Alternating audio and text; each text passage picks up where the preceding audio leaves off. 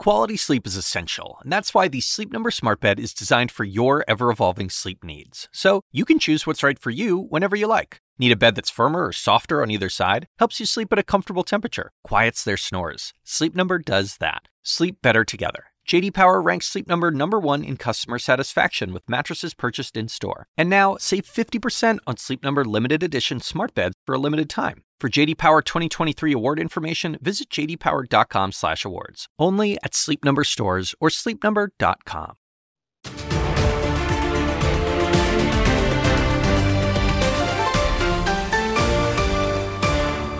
Hello, everyone, and welcome to the Amanpour Hour. Here's where we're headed this week. Running out of patience, Biden counts the political cost of the carnage in Gaza as Netanyahu rejects the two state solution. We've been doing a make believe peace process for 30 years. Also ahead, combat veteran, test pilot, and space shuttle commander, NASA's number two, Pam Melroy, on why returning to the moon is a giant leap for all humankind. This is not about a camping trip. This is actually about pushing humanity into the solar system. Then, acclaimed filmmaker Ava DuVernay on exploring the root causes of racism in her new movie Origin. And from military aid stymied in Congress to the agonizing stalemate on the battlefield, we take you to the Ukrainian front line, where ammunition is running dangerously low. And by the way, they're not even explosive rounds, they're smoke rounds. Welcome to the program, everyone. I'm Christiane Amanpour in London. It's one of the world's most consequential diplomatic relationships, the United States and Israel, allies for decades. Militarily and diplomatically, the U.S. has offered Israel its unwavering support in the face of many wars. And after Hamas brutally murdered 1,200 Israelis on October 7th, it was ironclad. But that enduring relationship is now facing its greatest test. The horrific civilian death toll in Gaza Gaza, more than 25,000 Palestinians now dead, is fracturing relations, both openly and behind the scenes. The Biden administration is asking Israel to use greater restraint in its assault in Gaza, while also pushing for a post war peace plan. But so far, Prime Minister Netanyahu is in no mood to listen. He's repeatedly rejected calls for a Palestinian state. Daniel Levy is a former Israeli peace negotiator, and he now serves as president of the U.S. Middle East Project, and he's joining me here in the studio. Welcome to the program. The United States is clearly, along with its allies, and this started to take shape in the last week, saying that the only way out of this, in terms of you know normalization with the Arab states that Israel wants, uh, peace and security for Israel is to have an end which shows a Palestinian state and an end to the occupation. Netanyahu is publicly taken to the airwaves to say absolutely not. Inside his cabinet, his war cabinet, there seems to be a split over the way he's behaving, both to the US and in terms of his conduct of the war. What do you make of people as esteemed as Gadi Eisenkot, the former chief of the military staff there, saying that you know, there needs to be elections now in Israel, and Netanyahu needs to start telling the truth to the Israeli people. Well, I think there's a couple of things going on here. Firstly, those guys are not endorsing this end of occupation stuff, but I think what they're saying is at least go along with we've been doing a make believe peace process for 30 years. Why can't we keep going along with it to protect that relationship? And then you can get rid of these guys, Ben and Smotrich. Bibi doesn't want to lose them. I think it's too easy, actually, to make them the fall guys. They're the symptom, not the cause. They're saying we need to do ethnic cleansing because apartheid won't work. The other thing that's going on, and this is important in the internal dynamics, Eisenkot, to an extent, lesser, Gantz, and they're together politically, are looking at this and saying this war effort is facing the law of diminishing returns. It's not going to achieve the maximalist goals that Netanyahu set. They wouldn't say this, but I think it's cut your losses, get the hostages out, rebuild for another day. Not that the war is unpopular in Israel, but the direction that it's gone in, in terms of not being able to deliver, either leads to more extremism or you pull back. And I think they understand that the former course ends even worse for Israel. But Gadi Eisenkot called for elections, and they know very well, given Netanyahu's plummeting and, and, rock bottom polls, that that would be the end of Netanyahu. What, what would that look like inside Israel? Well, this is why Netanyahu, of course, does not want this war to end, because the simple answer to that question is the polls may be wrong, but what they consistently have shown is that Netanyahu is going to take a shellacking. He's not going to come back. So he looks around, he undermines the Qatari mediation on the hostages by insulting them. He maintains the option of an escalation in the north with Hezbollah in Lebanon. He pushes back against the Americans. So it's a choice internally of when they leave, and it's a choice externally of whether you allow him, Netanyahu, to make the weather, continue bombing the Houthis in Yemen, dealing with the Hashd al Shab, the militias in Iraq, or whether you say cut. But that requires getting the ceasefire in Gaza, and it probably requires making that disagreement public rather than keeping it private. What should President Biden do to try to end this, make Israel safe, make the Palestinians have some kind of hope for the future, and save his own presidency? There's a short and long term horizon to that, of course. The short term horizon is if you want to end this, perhaps save your own presidency, you're going to have to do the thing you apparently don't want to do it. Do it in February rather than in September, because this could keep going on. And that is put a clear choice on the table. You're not going to get the weapons under these circumstances, the destruction, the killing of civilians. Place conditionality. Kickstart that debate inside Israel. Don't dismiss the International Court of Justice. Don't veto stuff at the UN. You can use a combination of those things. Challenge Netanyahu. If you don't want a Palestinian state, are you offering people equality, equal rights in this one space you have created? The longer term horizon, I think, looks very different. I think in the longer term horizon, don't waste this crisis. Rethink the failed peace process. Don't push us back into this apartheid box. Give the Israelis a different landing space and, crucially, allow Palestinian politics to breathe, to be renewed. Don't force the Palestinian Authority to return to be the governors of a Bantustan and acknowledge that Hamas is going to be part of the political equation. Yeah, that's something that, that, that's something that really does stick in very many craws. Uh, but clearly, there are ways, and as we keep pointing out, in every intractable war situation, they've had to make peace with their enemies as opposed to uh, their friends. So that will be, we'll, we'll wait to see that. Now, you keep saying, you know, the Biden administration could put conditions on military aid. This week, a Democratic senator has proposed that, and, and I think a, a, majority of the Senate senators, a big majority, have agreed that any more aid actually has to include the two-state solution. A previous amendment that a previous senator wanted to do was, you know, to, to, to restraint on, on, you know, the human rights angle. But this one about the two-state solution seems to be gaining um, support. I think there is frustration on the Democrat side of the House, because the Republicans have gone on a different journey in many respects, also in terms of the filialty to the evangelical base, tremendously pro Israel. On the Democrat side, their constituency is in a very different place. Biden seems to live with an Israel that perhaps never existed, maybe in the 50s, the 70s.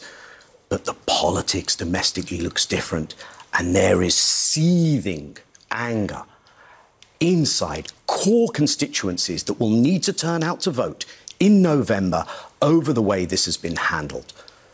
Not just Palestinian, Arab, Muslim Americans, not just progressive Jewish Americans, but ordinary, especially young voters. Finally, Angus King, independent senator uh, from Maine, has said that both Hamas and Putin are waiting for the election to see who wins and hoping you know, certainly Putin, hoping that it might be a Trump.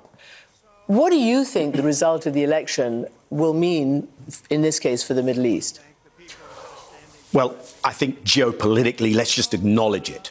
The way the administration has handled this conflict in Gaza has done tremendous self harm to any ability of the Americans to claim to lead values, etc., international law. But when it comes to this conflict, I don't think Hamas are waiting not for Trump, not for Biden. I think Hamas have achieved an incredible result, horrific activities, but they put out a document explaining their narrative. They are making the political weather. They are shattering the myth of Israeli invincibility.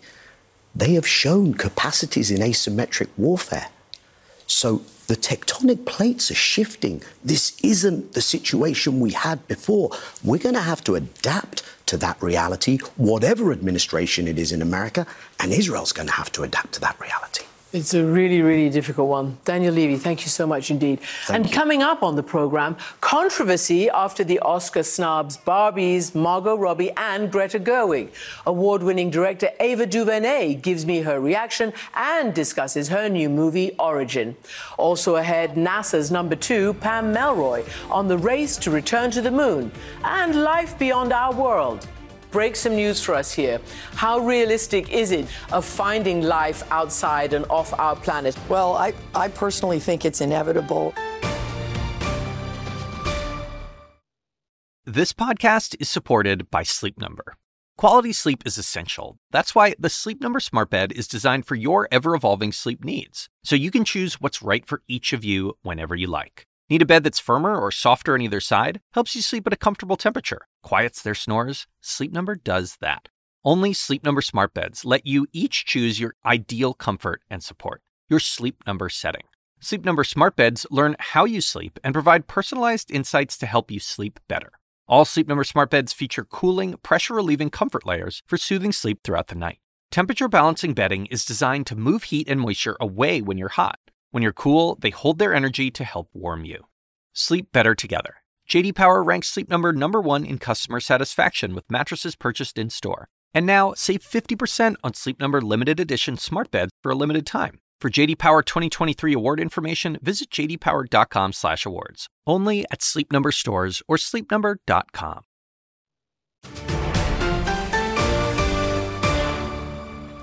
Welcome back to the program. Racism and prejudice, a scourge that's plagued history in practically every corner of the globe. My next guest has made exploring racism in America her life's work. And Ava DuVernay does that again in her latest film, Origin. Hits like Selma and When They See Us earned the director global acclaim. But Origin takes things beyond the United States, even, drawing parallels with Nazi Germany and India's caste system. Here's a clip from the trailer.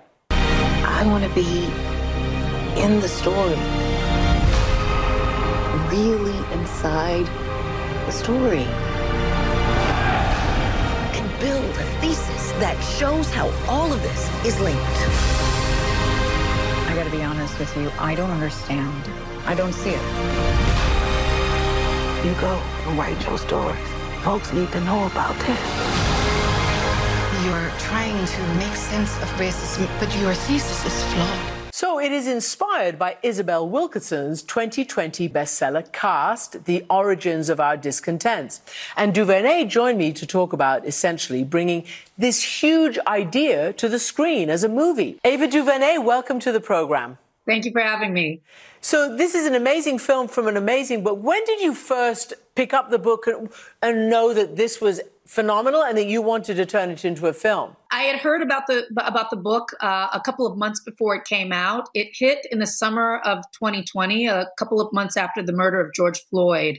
And so, reading it during that time, I think I had a very heightened response to it. Was very sensitive to the thesis that it that it set out to to share, and uh, and immediately thought that this was information and and and a lot of emotion in the book that I wanted to. Uh, to put in an accessible form of film. I found it really interesting that you started your film with the murder of Trayvon Martin. I'm going to play a clip of, you know, the actress playing Isabel around this issue, and then we'll talk about it. I don't write questions, I write answers.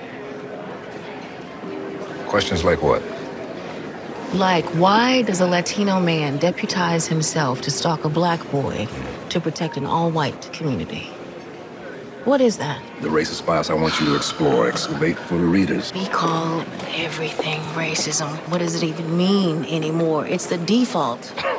So I guess that's the kernel, isn't it? We call everything racism. What does it mean? It's the default. Do you agree with that? Do you agree with her thesis that not everything can be attributed only to racism? Well, I mean, I think the thing that was really fascinating to me about the book was this idea that it's not either or, it's not racism or caste, that they're one and the same. That caste um, undergirds. It's the foundation of racism, sexism, homophobia, Islamophobia, anti Semitism, ageism, all the isms sit on top of this idea of caste, which is the notion of human hierarchy. Mm-hmm. Uh, that power and status is, is, is, uh, is activated by this sense of putting one person over another for a set of random traits. That was a catalyzing idea for me. It was a, a, a, a revelatory notion that um, that I really wanted to explore as a curious person who's interested in history and the world around me. And really, what we invite people to do when they watch the picture, you know, there are elements of it that really allowed me to organize my thoughts about myself and my place in the world in a new way. You know, my big aha moment, one of many, in, in talking to Isabel about her book and then in watching your film and in other, you know, reports on it, is that how the Nazis got so much of their ideas from the American Jim Crow miscegenation. Can you just explain, because you portray it uh, as, as, you know, Isabel, she's in Berlin, she goes to the library, and she sees this picture of a group of Nazis discussing something, and she investigates. Tell us, tell us that, because it really is interesting. Yes, it's portrayed in the film, and I think in the way, very much in the way that I interpreted uh, Isabel telling me. She was on a research trip to uh, in Berlin, uh, and she was in libraries and she was you know trying to you know really look at the work of people who had studied caste before she didn't come up with this idea obviously this is a uh, a, well researched and and, and well published uh, uh, uh, studies of this phenomenon and, and the way it works time. But there was a particular uh, moment in her studies where she was able to read transcripts from a meeting where Nazi lawyers talked about having gone to the United States and they were reporting on what they found. I was able to read those transcripts as well. And it's shocking the way that at one point in the meeting they say, This is too harsh. We'll never be able to get away with this like the Americans have, but we can do this and this, and they cherry pick. But it's all from a blueprint of uh, Americans and Jim Crow laws and the ways in which people were kept apart, particularly around the issue of endogamy. Uh, and so it, it is a fascinating information that I did not know and wanted to make sure that we all know. I don't know whether you call yourself a historian, but you are a historian. You, your films have been about very crucial uh, parts of American history, the black experience, the, the you know the, the oppression, the slavery, and and all of that. At Selma, when they see us, all of those are so dramatic. Now, you said it yourself, I think. How on earth can I create this idea that, you know, that, that Isabel Wilkerson had into a film? How could I adapt such a huge theory into a film? And why didn't you make it as a documentary, like, like 13th, for instance? Well, I think I don't make films about, uh, for me, the films that I make that feature parts of African American history or highlight that are about the survival and the joy and the triumph uh, of, of, of people who've overcome so much. So that's the core of what I make and what I am feeling as I'm making it. Um, and, you know, I mean, I think you could probably ask Christopher Nolan why he didn't make Oppenheimer as a documentary. Uh, you could ask you could ask Scorsese why he didn't make Killers of the Flower Moon as a documentary. Um, you know, it's it's a it's a artistic choice. Yeah, uh, I wanted to uh, evoke empathy uh, as opposed to just convey information. I use documentary to convey information. I use the narrative form to to stir empathy. Okay, and that was the goal in this. And your goal was to get it out before this election. And I also read that you are trying to encourage people to gift movie vouchers to young people, so they also, you know, have empathy and information, and they go watch Origin. Um, what is it about the timing of it now that was important to you before this election? Why? Oh, I think you know the the the uh, the election that we are in the midst of election year here in the United States is one where we need people to kind of shake off any fatigue or apathy that we're feeling about uh, where we are as a country and really lean in, engage, um, and have critical conversations about where we're going. And hopefully, this film can contribute to that conversation. And I just want to ask you because you did it, I mean, on a budget, right? I think I read $38 million you raised. That's not a huge amount. And you went to three different continents. Yes, we made it independently. We're independent filmmakers. We're scrappy. Um, and and yeah, so people hear thirty-eight million dollars and say, "Wow, that's a lot of money." But when you put it in a contract in, con- in contrast to the uh, you know the films that you've heard about over the past year, Barbie or Oppenheimer, Killers of the Flower Moon, um, it's about a third of those, the size of those. And so we're proud of what we were able to do on a shoestring, and I think it, it speaks to the testament of of uh, of grit and of passion. And uh, yes, 37 days on three continents uh, is is how we made this picture out of my small black woman led production company. So anything is possible. Yeah, it certainly is. So you mentioned the Oscars and you mentioned specifically Barbie and the others. I don't know what you make of the current uh, brouhaha over Greta Gerwig, a fellow female director who had the most box office success, I think, this year with Barbie, and she did not get uh, an Oscar nomination. W- what do you make of all of that? She did get an Oscar nomination. She's nominated uh, in the screenplay category, and uh, Margot Robbie is nominated as a producer. Okay. The film has eight Oscar nominations, so I think everyone's going to be okay. Okay, I'm going to take that as your answer. Yeah. And just finally, um, you have Isabel saying in the movie, you don't escape trauma by ignoring it, you escape trauma by confronting it. I mean, that, that could be your raison d'etre, right, as a filmmaker? Yes, uh, I, I, I, believe that's that is my contribution to the film as a screenwriter. Uh, uh, that's what I truly believe. And uh, as we show issues of, of historical challenge, oppression, oppression, adversity, we have to show those things in order to understand the triumph and to feel the survival. And if you uh, are showing survival, you have to show what's been overcome, mm-hmm. and you have to walk through that trauma to get to the other side. And I think that is what uh, what I'm hoping to share in this, among many other things. Ava DuVernay, thank you very much. Thank you for having me. Origin is in cinemas now. Still to come on the program, from combat veteran to space shuttle commander, and now NASA's number two. I ask Pam Melroy if America can outrace its rivals back to the moon. But first, Ukrainian troops face a critical shortage of ammunition. And we take you right to the crisis on the front line when we come back.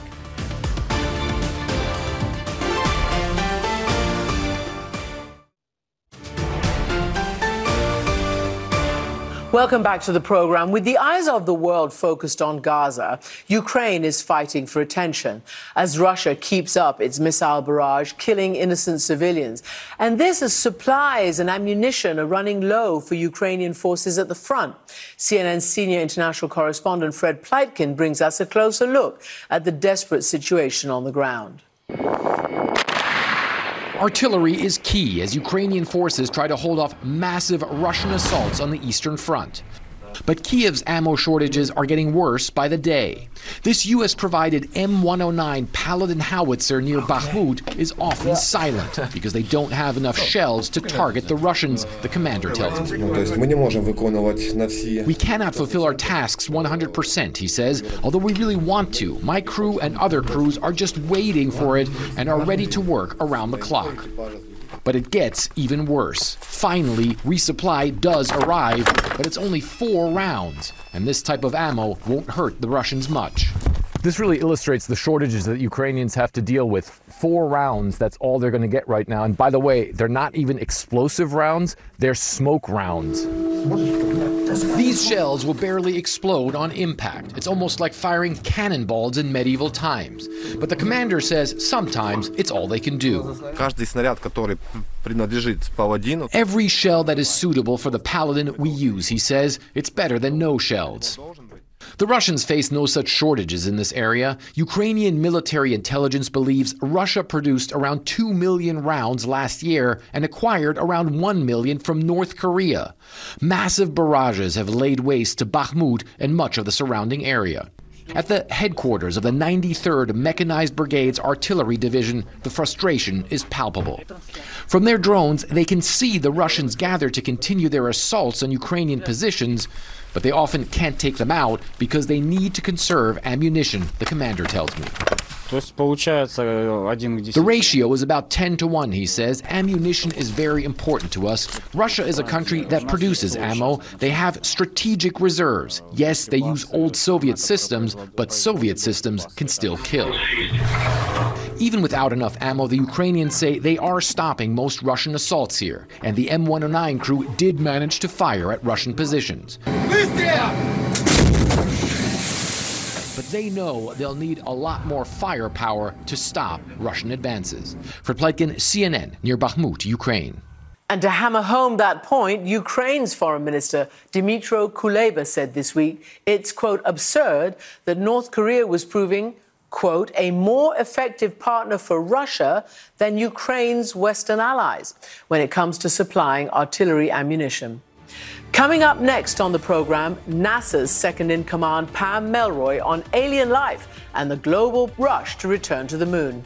This is not about a camping trip.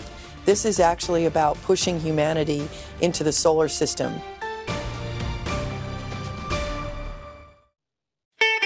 I'm Ina Garten. Welcome to Be My Guest, the podcast. One of the best gifts you can give friends is spending time together. But what's even better than that? Cooking with them. On Be My Guest, the podcast, new friends and old stop by my barn for some conversation and great cooking. We talk about food, life, and everything in between.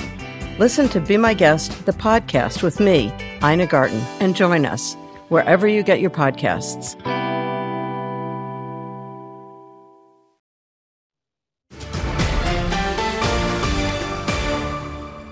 Welcome back to the program. The space race. Our next guest has been at the very forefront. Pam Melroy is Deputy Administrator of NASA and a former astronaut, one of only two women to command a space shuttle. Also, she's a former military combat pilot, and she's logged more than 38 days in space. The US made more than 100 space launches last year, more than China, more than Russia.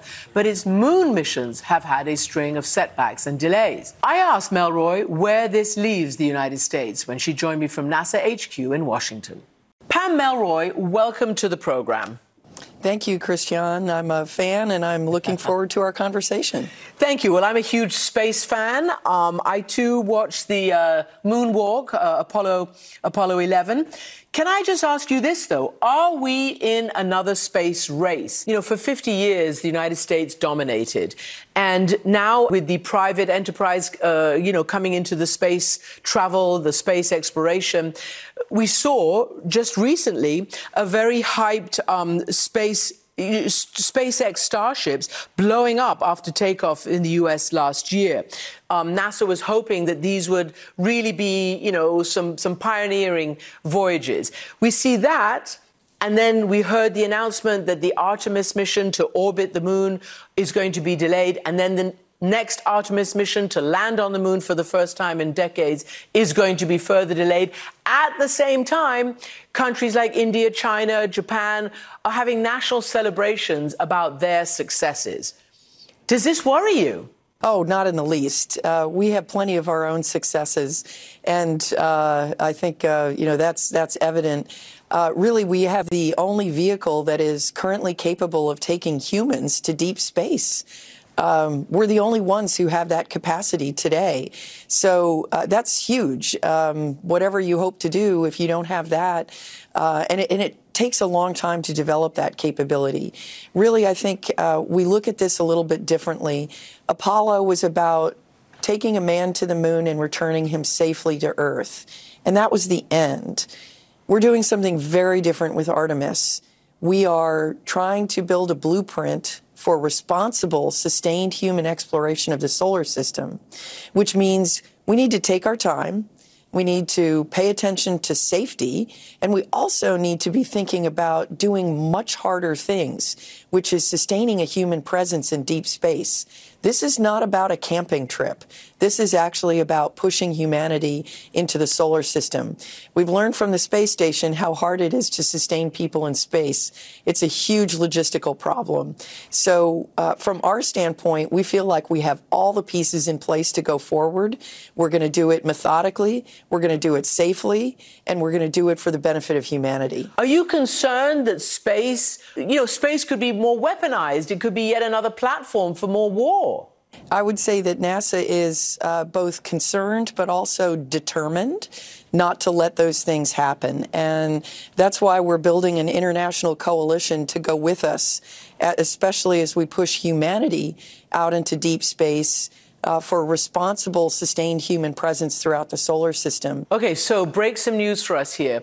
How realistic is it, do you think, or do you dream of finding life outside and off our planet? let me let me just quote a couple of astronauts. Tim Peake recently on CNBC says the James Webb Telescope may have already found alien life. We found a planet that seems to be giving off strong signals of biological life. Well, I, I personally think it's inevitable. One of the things that's really been transformative in planetary science over the last two or three decades is realizing that water, which is a critical building block of life, is much more present even in our solar system than we ever imagined. We thought asteroids were dry bodies that had absolutely no water. Uh, we had real questions, even about the moon. Now we're finding it in places we didn't expect. Seeing those building blocks, and then our recent sample return from the uh, asteroid Bennu shows not just water, but carbon, which is uh, another critical building block of life. So I think it's only a matter of time. I love the fact that we're finding biosignatures potentially through James Webb Space Telescope. But the real benefit and the payoff is going to be when we go to Mars mm-hmm. and see if we can find signs of life on our neighbor. When will that be? Well, I think um, it's hard to know on the, um, frankly, uh, what you don't know yet. So we do know that it is our most interesting uh, neighbor with the highest potential to find signs of life. So, uh, as far as human presence goes, we're really uh, trying to set up a blueprint and we're going to practice it on the moon. Mm-hmm. But I'd like to see us uh, head to Mars, I think, with our plan by the early 2040s. Now, when you talked about Apollo, you said its mission was to send a man to the moon and bring him back safely. Um, uh, that was not lost on me or you. There has been no woman walking on the moon. And I wonder what you thought. What is your journey to the stars, so to speak? What inspired you as a young girl? Well, I was totally inspired by the Apollo program. And what's interesting is, uh, as I have progressed through my career, the number of scientists pilots, engineers that I've met who were also inspired uh, by the Apollo program. That's one small step for man, one for mankind. Um, so, what is exciting to me is to see that our Artemis campaign, I believe, is going to unleash a tidal wave of young people interested in STEM and in space exploration. And this time it's going to happen all around the world. And I'm pretty excited about that. And how did you get into this business? Well, uh, back in the day, the only astronauts that I knew about were military jet test pilots. So, being a little stubborn, I decided that's what I was going to do too, even though women were not actually allowed to fly yet uh, in the military. Uh, but I was very fortunate. I was born um, exactly at the right time, I think, Christiane. I feel very fortunate that the doors opened just, just ahead of me, uh, allowing women to fly jets in the Air Force uh, allowing me to become a test pilot. Uh, and uh, that was my progression to becoming an astronaut. Test pilot. It sounds so cool and dangerous and scary and Top Gunny. And fun. and fun, yeah. Pam Melroy, Deputy Administrator at NASA, thank you so much for being with us. Thank you, Christiane. It was a pleasure. When we come back, from my archive, as the U.S. tries to forge a two state solution, how Israeli settlements have been obstacles to peace since the 1967 war.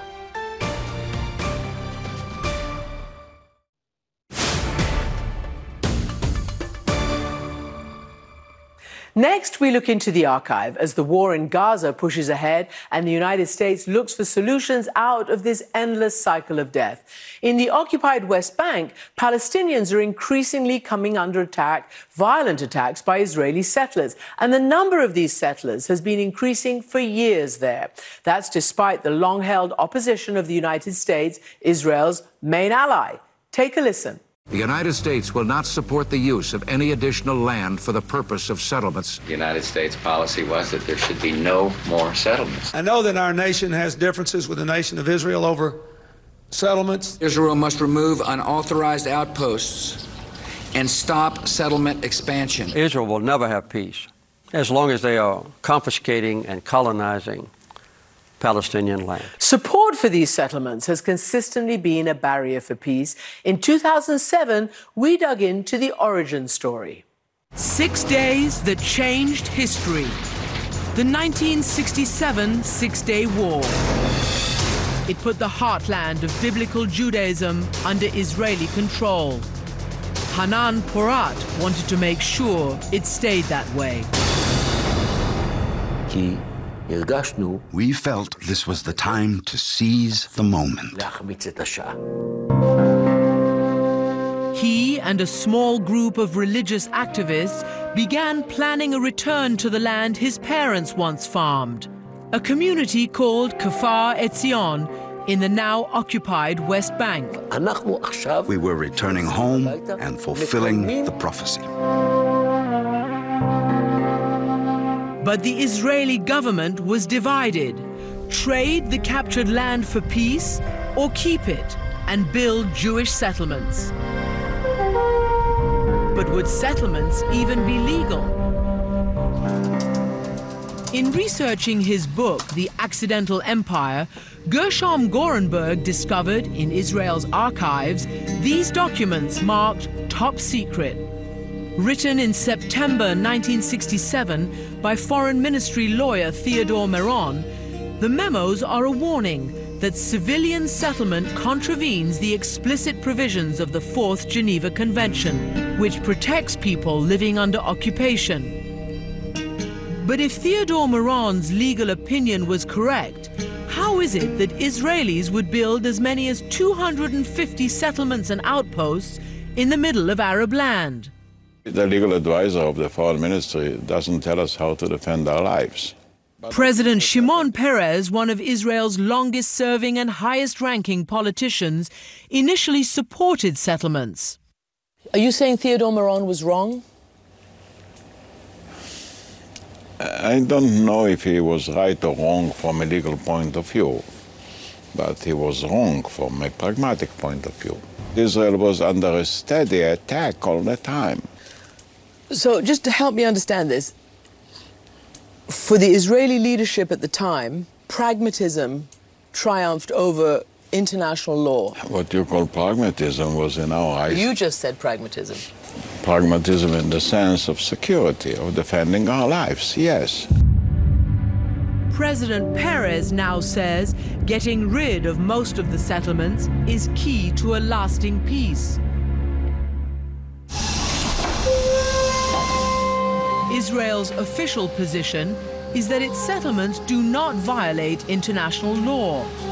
It calls the West Bank disputed territory, not occupied, because it says it was never a recognized independent country. The real problem is you can call it pragmatic, you can call it legal. Was the war over? It was not.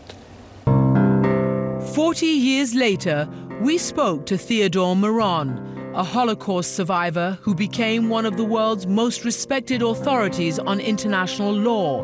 He stands by his top secret memos to the Israeli leaders.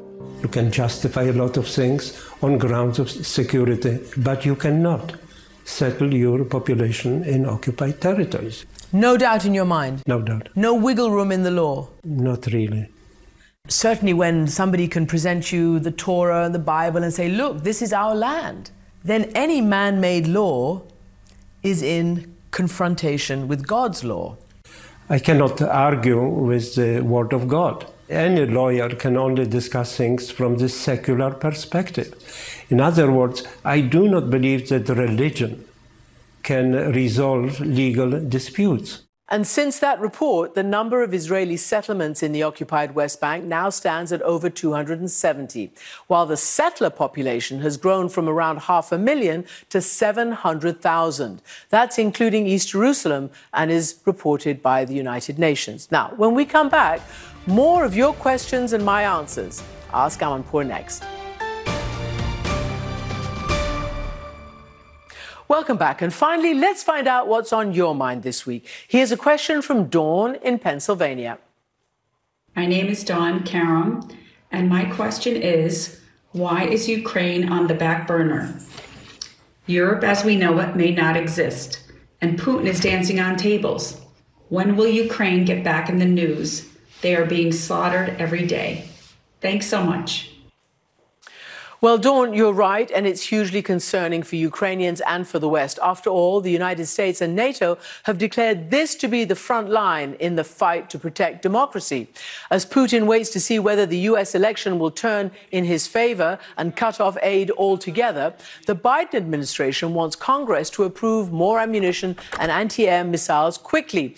And journalists, as you saw, Fred Pleitgen, are still reporting that story despite competition from other world crises. But we've got to keep the spotlight on.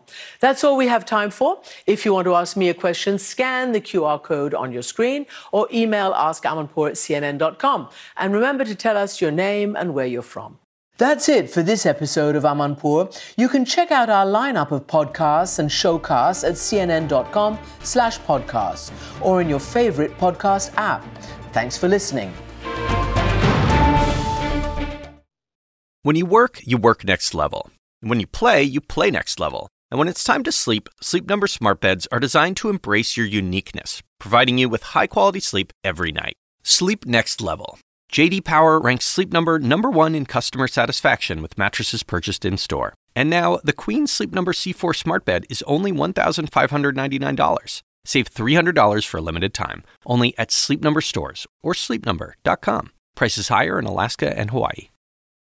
Quality sleep is essential, and that's why the Sleep Number Smart Bed is designed for your ever evolving sleep needs. So you can choose what's right for you whenever you like. Need a bed that's firmer or softer on either side? Helps you sleep at a comfortable temperature, quiets their snores. Sleep Number does that. Sleep better together. JD Power ranks Sleep Number number 1 in customer satisfaction with mattresses purchased in-store. And now, save 50% on Sleep Number limited edition smart beds for a limited time. For JD Power 2023 award information, visit jdpower.com/awards. Only at Sleep Number stores or sleepnumber.com.